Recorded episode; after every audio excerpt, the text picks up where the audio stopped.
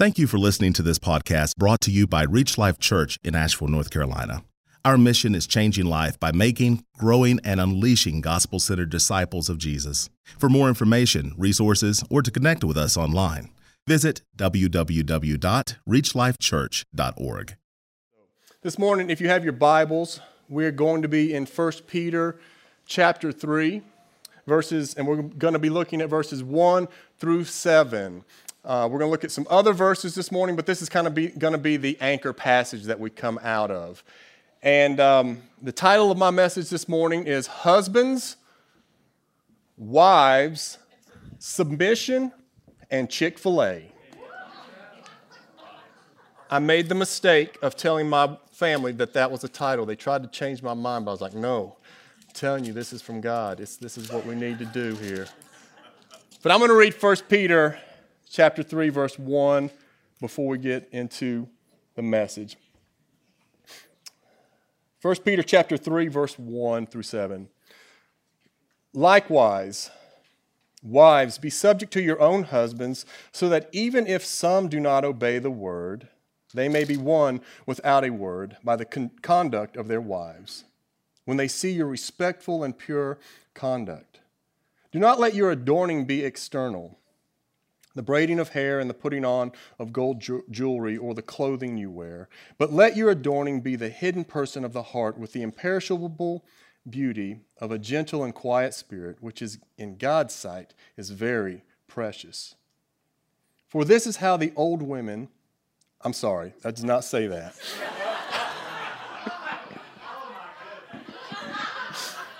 well, it is true. This is, this is how the old women. All right, I'm not even preaching this morning. I'm...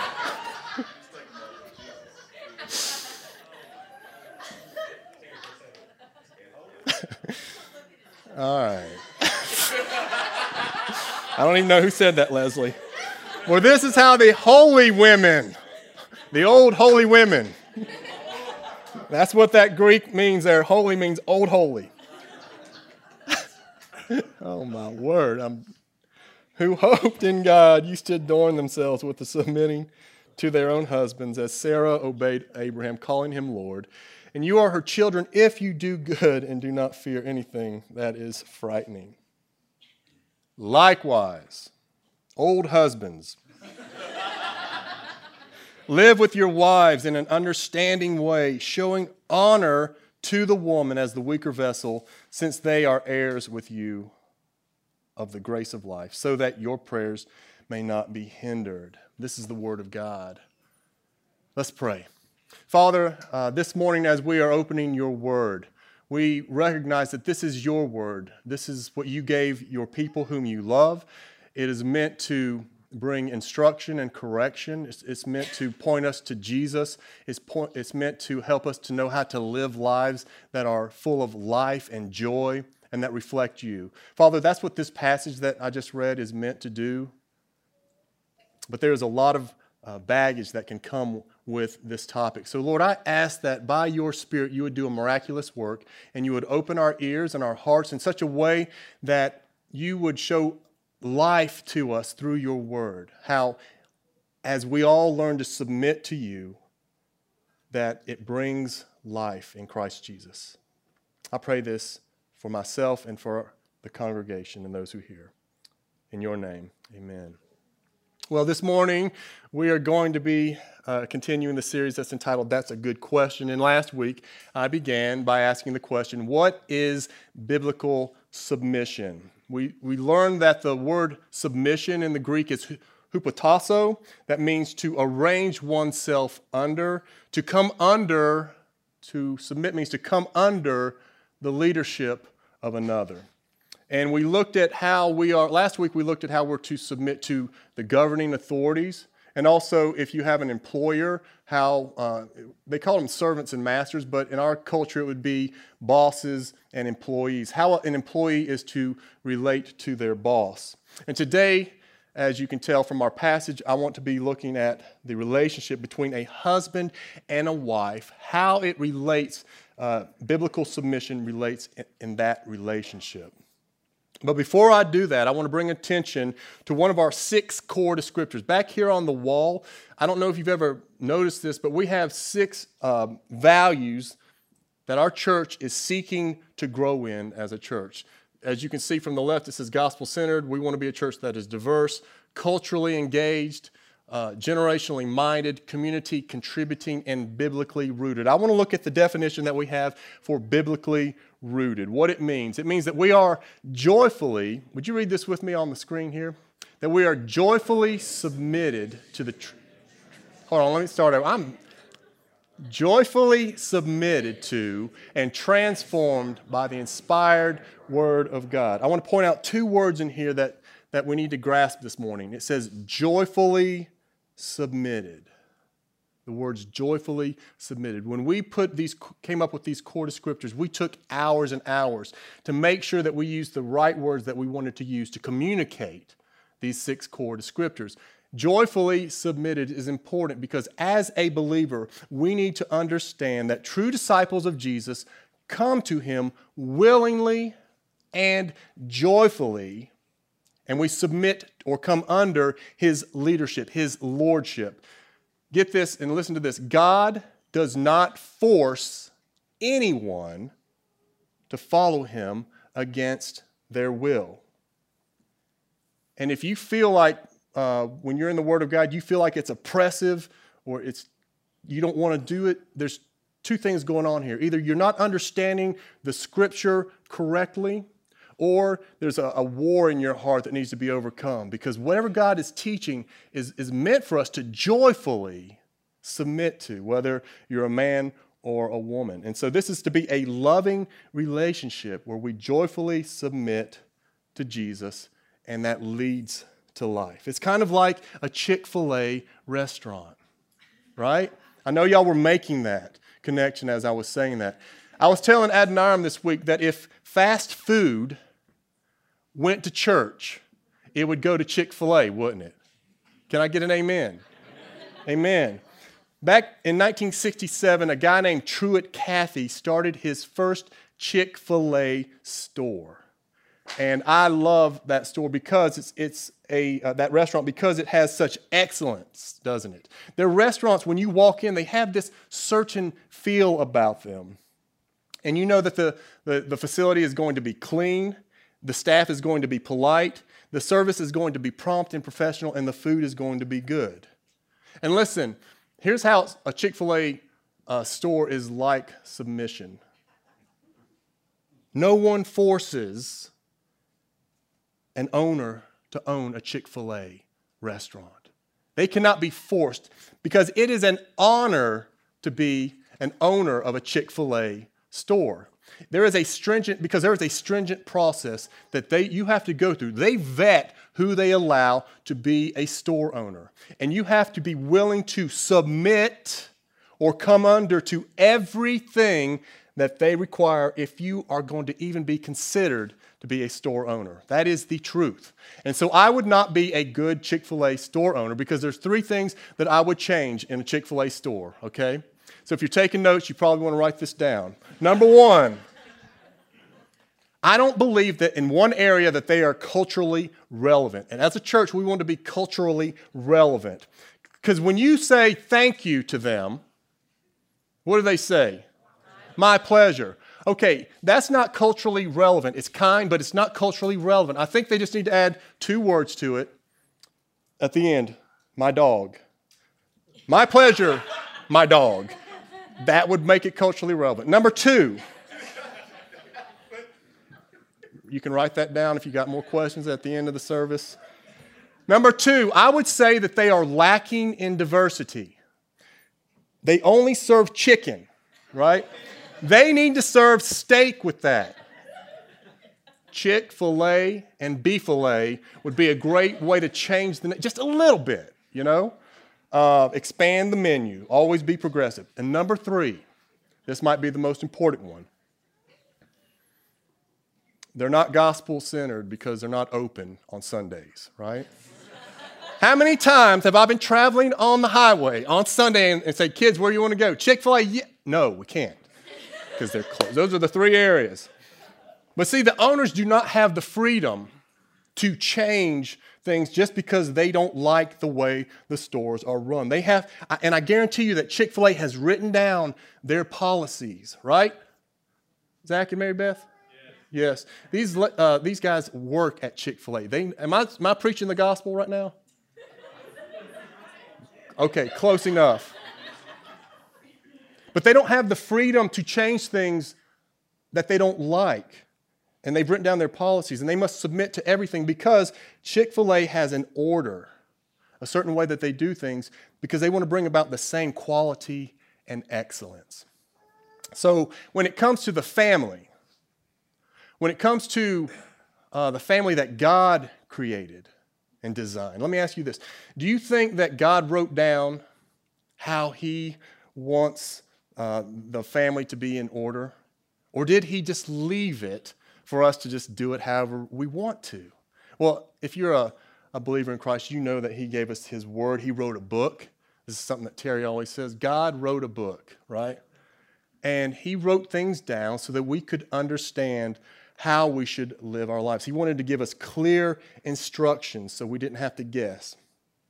And so the question I want us to ask this morning is Does the Word of God teach order in the home? And there's three views here that I want to reveal here. Number one, there are biblical critics, complementarians, and there are also egalitarians. I want to go over each one of these. Biblical critics would be those who do not believe in the Word of God. They would not want to follow the Word of God because they would say, yes, the Bible teaches an oppressive and a sexist order where women are commanded to submit to their husbands, even though women are equal to men. They see what is taught in Scripture, biblical submission, as being an inequality and oppressive. Now, complementarians would say yes also. They would say, yes, the Bible teaches that men and women are to complement or complete one another. Together, men and women are expressions, unique expressions of the image of God. Male and female are counterparts in reflecting his glory. So, in marriage, they would say that husbands and wives are equal. They would agree with the biblical critics. They would say, yes, men and women are equal, but we have different roles and under the headship of Christ. And I want to emphasize this under the headship of Christ, husbands are called to lovingly lead their homes, and wives are called to willingly come under their husband's leadership as he is coming under the, the headship of Christ. Together, they fulfill a greater expression of marriage that is meant to reveal this is what marriage is meant to reveal ultimately the love relationship between Jesus and his church. Now, I want to be clear about something. It's not about fulfilling cultural stereotypes where the husband has to mow the grass and the, and the wife has to stay in the kitchen, right?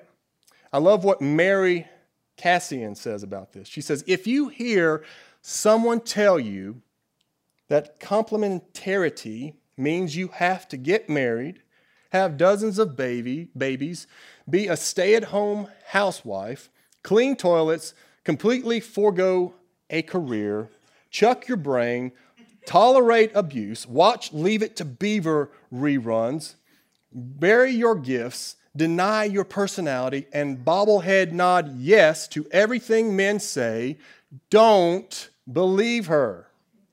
That's a straw woman misinterpretation. It's not complementarianism. I should know. I'm a complementarian, and I helped coin the term. Now, egalitarians, uh, which is derived from the French word égal, which means equal or level. They're, they have a viewpoint that was popularized back in the 1970s and the 1980s by biblical feminists who would also argue, they would also, here's where we all agree, they would argue that women and men are created equal. But they would teach that there are no gender based limitations of what functions or roles each gender can, can fulfill in the home and church. They would say that God is not specific as to who is to lead the church and, to the, and the home. And they would encourage that leadership should be determined, whoever's going to lead the, the home or the church should be determined by the gifting that an individual has been gifted by God and not their gender. Now, I don't think it's going to come to uh, surprise to anyone in this church that Terry and I uh, both hold the complementarian view, where husbands and wives are both called to submit ourselves to Christ, and that our submission to Christ uh, looks a little bit different uh, based on our gender. And I, what I want to do this morning is I want to look at Scripture because, again, I don't have the right to take the Word of God and make it say what I want it to say, do I? Uh, amen. Thank you. I don't have the right to do that. And so, by God's grace, I want to kind of walk through some passages and, and just show you where we're coming from. And we're going to start with the husbands. We're going to look at three passages. Uh, for the, these passages all address women and men, but I'm going to start with the husbands. It says in verse 7, 1 Peter 3, verse 1 7, we read that this morning. Likewise, husbands, live with your wives in an understanding way. In an understanding way. We need husbands, we need to study our wives. We need to understand how they were made. We need to understand what their gifts are. We need to understand what their temperament is. We need to understand what encourages them, what discourages them, what makes them afraid. We need to understand our wives. Women, do you want that? Yes, you do.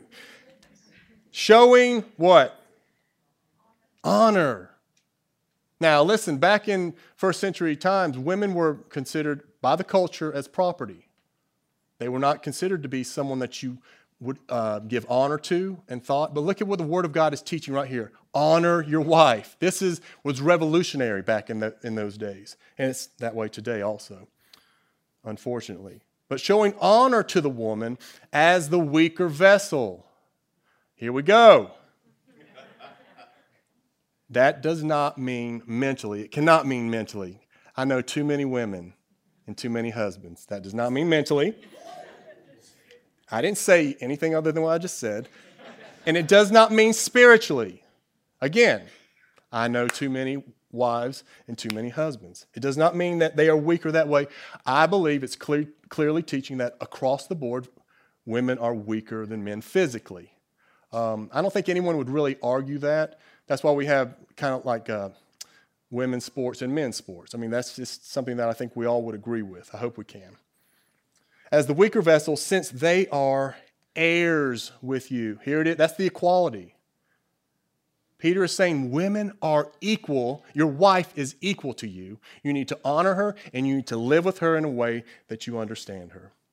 Uh, just to make sure that we understand that Scripture teaches this in other places, I want to look at Colossians 3:19. It says, "Husbands, love your wives, and do not be harsh with them." In other words, be kind to your wife. Ephesians 5 25 through 30 says, Husbands, again, love your wives. And then it kind of ups the ante as Christ loved the church. There should be conviction going through all of our hearts, gentlemen, right now. As Christ loved the church and gave himself up for her husbands, we're called to die for our wives, that he might sanctify her, having cleansed her by the washing of water with the word, so that he might present the church to himself in splendor, without spot or wrinkle or, or any such thing, that she might be holy and without blemish, in the same way that Christ loved the church. In the same way, husbands, husbands should love their wives as their own bodies. He who loves his wife loves himself. For no one ever hated his own flesh, but nourishes and cherishes it, just as Christ does the church, because we are members of his body. In a nutshell, husbands are called to submit to Christ by obediently leading their wives and loving and honoring them as equal heirs of salvation.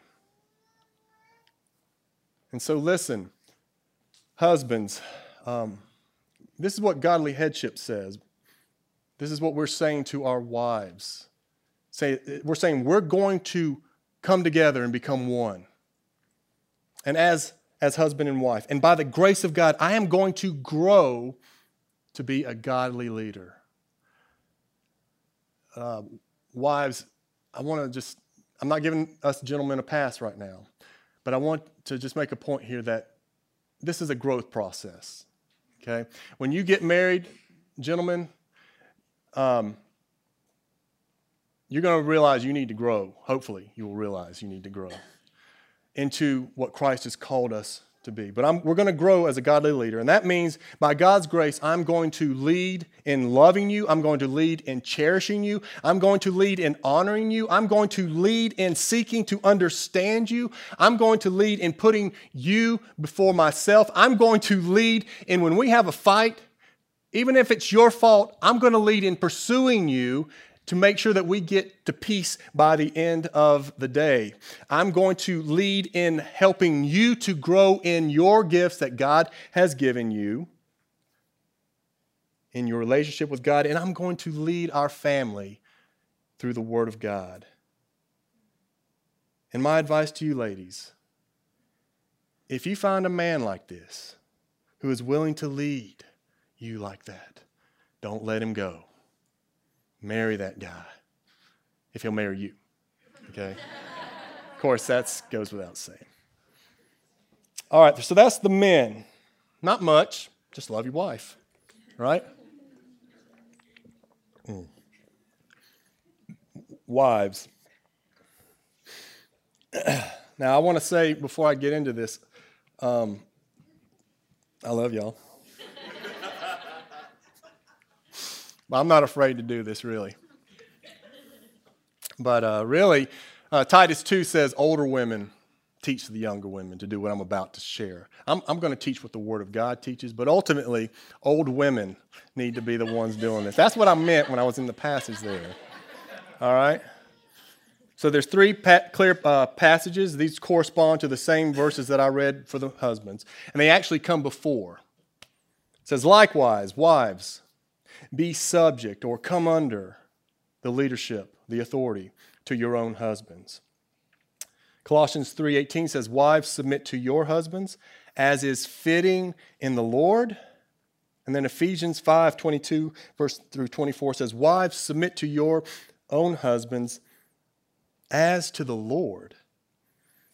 For the husband is the head of the wife. Wow, this is very interesting even as Christ is the head of the church, his body, and is him, himself its Savior. Now, as the church submits to Christ, so also wives should submit in everything to their husbands. And you might be thinking, wait a minute, hold on. I thought that this was an equal thing. Does that not say in verse 22, uh, verse 23, that the husband is the head of the wife, even as Christ is the head of the church, and it does. It, it's, it's teaching authority. Now, does that mean we're not equal? Let me ask you this. In your body, which is, is more important, your head or your heart? Your head or your heart? Your heart. Okay, your heart's very important, but I would say that they're equal. Because if the heart goes out, so does the head doesn't it? And if the head goes out, so does the heart. They are equal, they are extremely important to ensure that we live. And in the same way, marriage is the same way. If we are going to be a picture of Christ and His church, the head and the heart have to be operating together. Now, what does, now, ladies, I want to help you see something. And before I take another step forward, I want to explain why I'm teaching on this this morning. It's because in this congregation alone, in this uh, our congregation, there are so many people that uh, I have talked to, that I have counseled, who are single, who are um, thinking about getting married, who are married, and the same question is being asked to me over and over. What, what does it look like for a woman to submit, for a wife to submit to her husband. I'm teaching this not because I want to, you know, stir up anybody's feathers, but because it is a question that is being asked a lot in our congregation. So let's look at what it, what it uh, means. 1 Peter 3 1 says, likewise, wives, be subject to your own husbands. Number one, you need to understand that a wife is called to be subject to her husband. This is not a teaching that women in general are to submit to men in general. That is not what the scriptures teach. Now, I know that there's people that uh, have taken that and have twisted the scriptures, but the, the scripture does not say women in general submit to men in general. It says to your own husband. So if you're dating, the boyfriend is not, you're not called to submit to the boyfriend until he submits to Christ and marries you. Okay, so do not let your boyfriend try to uh, control, well, he should never try to control you. No, which leads me to point number two. I want us to notice that it's voluntary. Look who he's talking to in, in 1 Peter 3 1. Likewise, wives. He speaks directly to the wife. He doesn't say, Husbands, make sure your wives submit to you. He doesn't say that. He's talking straight to the woman, not the husbands. And so we need to understand that biblical submission, true biblical submission, is voluntary. You are not forced to submit. That is not biblical submission. When you came to Jesus, if you've come to Jesus, and I started the service with this, if you've come to Jesus, you came because you wanted to. You came because you loved him and you bowed your knee to him because you wanted him to rule over you because you know that He has your best interest. And in, in a similar way, wives, you're called to voluntarily and joyfully, because you love Jesus, come under your husband's leadership. And, and a husband that is obsessed with their wives submitting to them has a twisted view of biblical submission. And husbands, if your wife Listen, if, you're, if you find that your wife is not coming under your leadership, there's two things that could be going on here. Number one, she might just be flat out rebelling. There, there's a, just because you're a woman doesn't mean you want to, to come under Christ's leadership. But number two, which I've seen more in a Christian relationship, it could be that you have not yet won her by your submission to Christ. You have not laid your life down in a way that causes her to want to come under your leadership. I'm not giving her a pass for that. But, gentlemen, we need to stop talking, if we are, about our wives submitting to us and begin to make sure that we are submitting ourselves to Christ. And then see what happens in your marriage. Start loving your wife and start cherishing her. Start seeking to understand her needs and desires. Begin leading your family in the ways of God and taking leadership with your children and see what happens. Rarely, if ever, have I seen a woman who loves Jesus. I've, I've never seen a woman who loves Jesus rebel against that kind of love from a husband. So, biblical submission, ladies, is number one, to your own husband, it's voluntarily. And number three, it reveals true inner beauty and strength. Let me explain what I mean. Let's look at um, verse 3 in 1 Peter chapter 3. Peter says, Do not let your adorning be external, the braiding of hair and the putting on of, of gold and jewelry, or the clothing you wear. He's not saying, you know, don't make yourself look good. He's saying, don't let that be your primary beauty. He says, verse 4 But let your adorning be the hidden person of the heart, with the imperishable beauty of a gentle and quiet spirit, which in God's sight is very precious. For this is how the holy women who hoped in God used to adorn themselves by submitting them, themselves, uh, by submitting to their own husbands, as Sarah obeyed Abraham, calling him Lord, and you are her children if you do good, do not fear anything that is frightening. So, something that jumps out to me in this passage is where it says that Sarah called her husband Lord. Did anybody see that? when I was going through. Ladies, is are, are you supposed to go around calling your husband's Lord? My wife's like, no. No. Let me try to explain this one. Um, this is a uh, like a cultural um, address. Have you ever? Uh, sometimes in the, in the scriptures they address each other in ways that in our culture would be very disrespectful. For example, in John chapter two, when Jesus is about to turn the water to wine, what does he call his mom? Woman. Now, in our culture, that would be very disrespectful, right, Luke?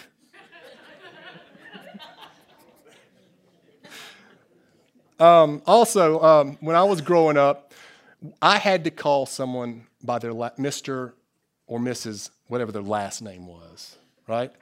Uh, so sometimes it's, it's still in me, even though there's in our culture today we call each other by our first names. But when I was growing up, you said Mr. So and so, and um, so I believe that this is. Um, uh, in the scripture, if you'll read the scripture, sometimes they say, they'll talk to him and say, My Lord, my Lord. It's one of those, it's just a respectful, honoring uh, title. It's not sexist because in uh, verse 7, remember, he says, Husbands, live with your wives in an understanding way, showing honor to the woman. It's a mutual honor that we're to show with one another. I don't know what he called her to honor her, but we're to show honor to one another. And I believe that that's what it's talking about here. And, and ladies, I want you to understand that Sarah is a picture of someone who is filled and empowered with the Spirit of God. In other words, she trusts God. How do we know that? Because there is a gentleness about her. She isn't rude and brazen, and there is a quiet spirit. That does not mean, listen, that does not mean women, you cannot talk. What it means, it's, a, it's kind of like the picture of have you ever been out at the lake on a summer's evening and you're the only one out there? You hear the bullfrogs croaking, and the water's tranquil and quiet. That's what a woman who is trusting in God is like. She's not freaking out. That is actually a picture of who Jesus is. Jesus led from a gentle and quiet spirit. He was, think about it. When things came up, he's always chill. He's always under control. He's never afraid. Biblical submission in a wife expresses itself as gentle and quiet strength, not weakness. So, ladies, you might be thinking, what about if my husband isn't being biblically submitted? Do I have to come under his leadership? And I would say it depends. There is a time for you to come out from under your husband's leadership. And before I get to that, I want to um, I want to be clear about something. A wife's call to submit to her husband and a husband's call to love his wife are not conditional. In other words, a husband does not come to his wife and say, Listen, if you will submit to me, if you will come under my leadership, I'll love you. Okay? That's not submitting to the Lord. That's submitting to your wife, right? Submitting to the Lord. Submitting to the Lord says, Lord, I'm going to love my wife regardless of whether or not she's coming under my leadership. And wives in the same thing. You don't come to your husband and go, Well, as long as you know you're leading as a godly man, I'll come under your leadership. That's not what the Word of God teaches. It's voluntary. Ladies, we need to, you need to understand too that your husband loving you and cherishing you and understanding you and is voluntary. He cannot be nagged or bugged or demanded for him to submit to Christ and to lead the family and to love you because listen that will not that will not motivate him if, if he feels like you're forcing him to do that. Again, submission to Christ, where, however it comes, is voluntary. Now, what if your husband isn't under biblical submission? How do you win him? Okay? Now, I want to ask you, ladies, that's a good question you need to ask yourself. Do I want to win him? Do I want to conquer him? Or do I just want to leave him? Those are the questions you need to be asking yourself. Hopefully, you want to win him. This is, that's a gospel centered view. Jesus did not want to conquer us or leave us, he wants to win us. Okay, so wives, the question you need to be asking yourself how do I win my husband? If he's, you know, isn't in the Word of God, isn't leading the family, is neglecting um, the family or is, is uh, abusive. And we're going to get more into the abusive in just a minute. But the first thing I would say is that you need to preach. You need to preach to him with your life.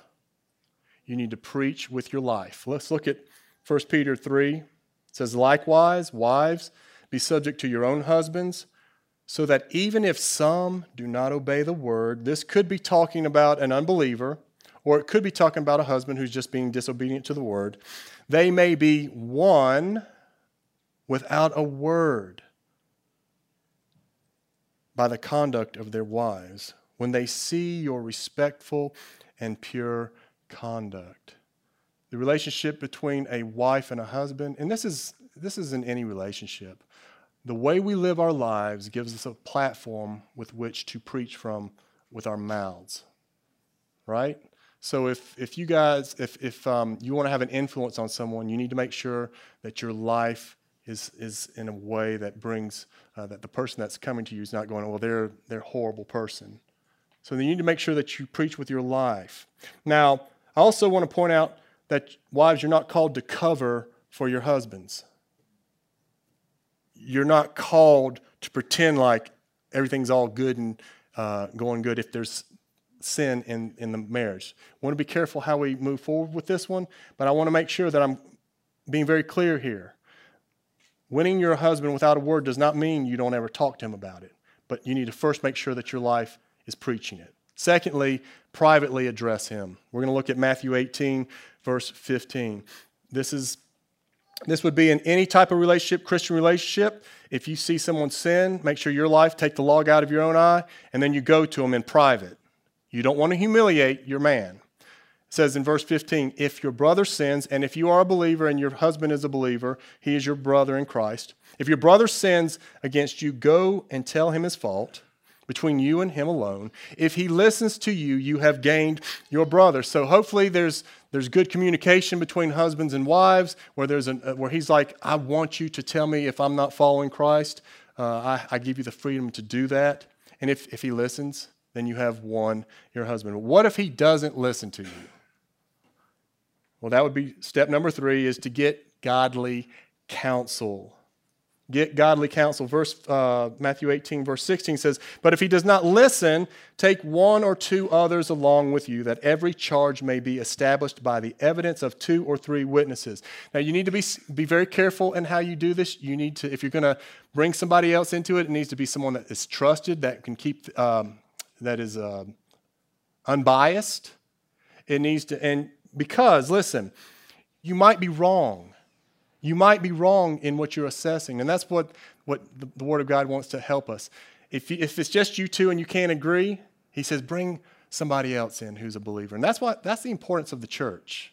That's where the importance of having a healthy church that can help you walk through these things. So you want to keep it small, though. You're not blasting it out to the whole world. Ladies, you're not going to telling your girlfriend over here and your girlfriend over here and sharing it. And Lord, uh, people, can you pray for me in this? No, you're t- keeping it small because you want to win your husband. And if it goes beyond this group and, and they say, yes, you are sinning in this, you need to repent, and he will not repent, and he is a believer. Uh, it says to involve the church. Matthew 18, verse 17 says, If he refuses to listen to them, tell it to the church. And if he refuses to listen even to the church, let him be to you as a Gentile and a tax collector. In other words, treat him as though he's an unbeliever and begin to preach the gospel to him with your life and the way that you live before him. And so when I'm counseling a wife who is seeking to win a disobedient husband, here's what I will counsel a woman I will say, submit to him wherever you can. Don't let that be an offense to him why he's not responding. It's not an excuse before God, but take away any offense that he would have. But do not support him or come under his mission when he is requiring you to help him to do something that is contrary to the word of God, something that will harm him, something that will harm you, and something that will harm others. And last week I gave an example uh, of individuals who rebelled against authority and God rewarded them. And I want to give an example of a wife in the Bible who rebelled against her husband and God said, Good job. Y'all want to see that? Okay, good. 1 Samuel 25, the lady's name was Abigail. I actually named my daughter Abby after her because I love this, this woman. She was married to a man who was very rich, he was very harsh, and he was, the scripture says, says he was badly behaved. And just to give you a little bit of background about what was happening here, David had been kind to her husband, kind to the husband. His name was Nabal, which means fool. Uh, that's what it means. It, he was. Um, he had taken care of Nabal's servants when they were out in the field, their shepherds. He protected them and made sure nothing got stolen from them. He and his men, David's men. And while um, they were out in the fields, they came back to Nabal and sent messengers. And David said, Hey, Nabal, we've taken care of your, your people and made sure nothing bad happened to them. Can you give us some food or uh, and some drink? And uh, Nabal st- says, um, uh, he insults David and says, No, not going to do it. And so David gets furious and he straps on his sword and he says, Come with me. And he gathers 400 of his warriors and said, We're going to annihilate Nabal and his whole house and his everything that's there. Don't do things when you're angry, okay? Even if you're a righteous, do not do something when you're angry. Now, Abigail gets word of this coming destruction. And so she secretly goes behind Nabal's back and she gets some food and some wine and makes a beeline straight to David. And this is where we're going to look at in verse uh, 23 of 1 Samuel 25. It says, When Abigail saw David, she hurried and got down from the donkey and fell before David on her face and bowed to the ground. She fell at his feet and said, On me alone, my Lord, be the guilt. Please let your servant speak in your ears and hear the words of your servant. Let not my Lord regard this worthless fellow, Nabal. For as is his name, so is he. Nabal is his name, and folly. I've always wanted to put is his game here, but that's the. Nabal is his name, and folly is with him.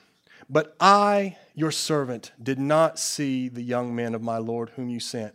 Now then, my Lord, as the Lord lives and as your soul lives, because the Lord has restrained you from blood guilt and from saving with your own hand. Now then, let your enemies and those who seek to do evil to my Lord be as Nabal.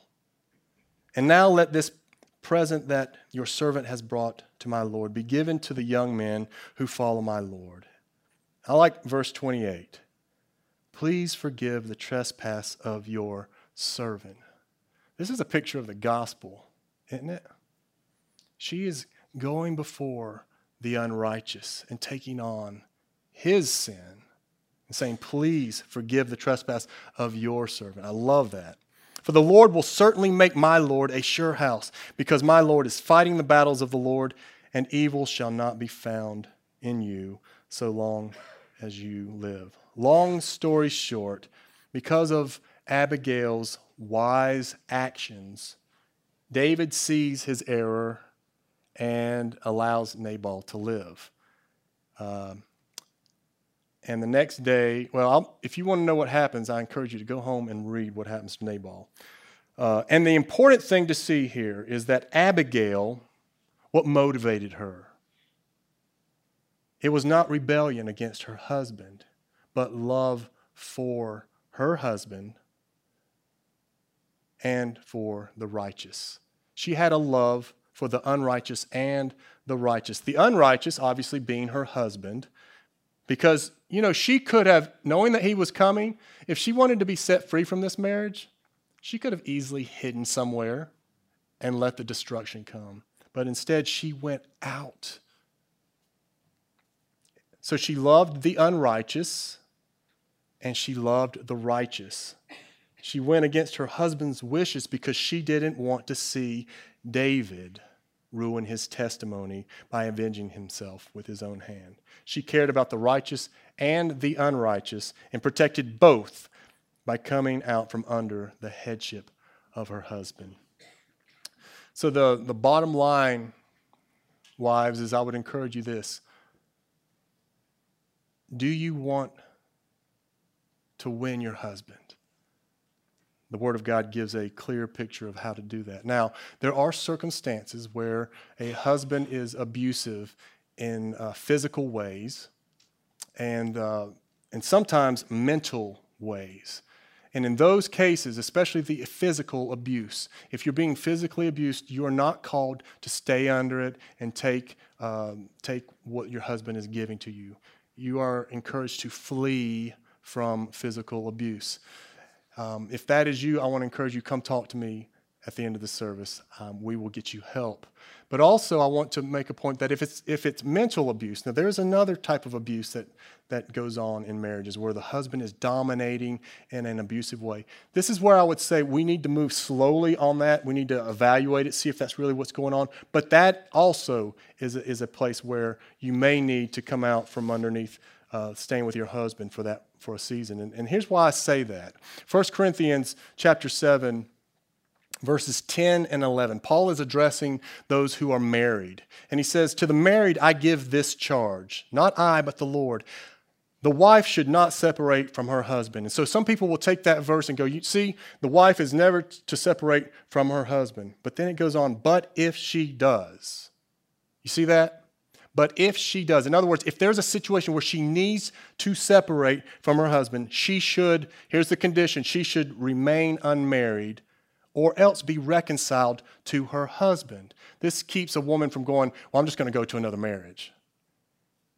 Your, your purpose is to come out, help your husband so that you can be reconciled to him. It's always, it's always about reconciliation. And there's some situations that cannot be reconciled. And we don't ever want to put some type of heavy burden on people who have not been able to reconcile a marriage. But I do want to teach what the Word of God teaches us in these areas so that we can live in a way that brings glory to God. And if you're struggling with submitting to God, I want to get I want to um, encourage you with this that you are in good company because we know that Jesus did you know that Jesus struggled or wrestled with submitting to God. When he was in the garden, I've talked about this a hundred times, but when he was in the garden, he was praying, God, if there's another way, please show me it. But ultimately, he fought through, he overcame, and he submitted to the Father, and we all benefit from that. And that's who our, that's who our motivation is. Whether you're a husband who is, is with a, a wife that's difficult, or if you're a wife that's with a husband that's difficult, our motivation is Christ. Like the song that we sang this morning, that Jesus, it says, counting your status, Jesus counting your status as, as nothing. The King of all kings came to serve, washing our feet, covering me with your love. And this is our response to that. It's a response of submission. If more of you means less of me, take everything. Yes, all of you is all I need. Take everything. And Reach Life Church, may that be our prayer. May that be our cry as we joyfully submit to and are transformed into the image of Jesus. Amen. Amen.